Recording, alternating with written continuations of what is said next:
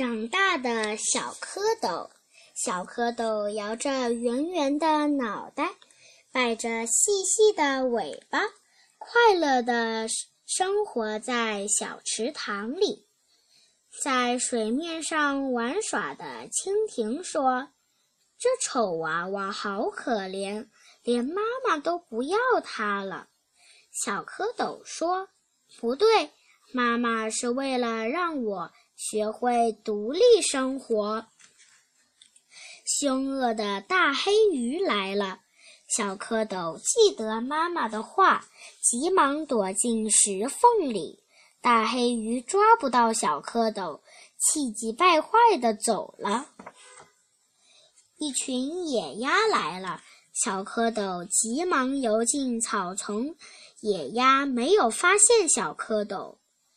小蝌蚪慢慢的长大了，它脱下黑衣服，穿上绿花褂，小尾巴没有了，长出和妈妈一样的四条腿。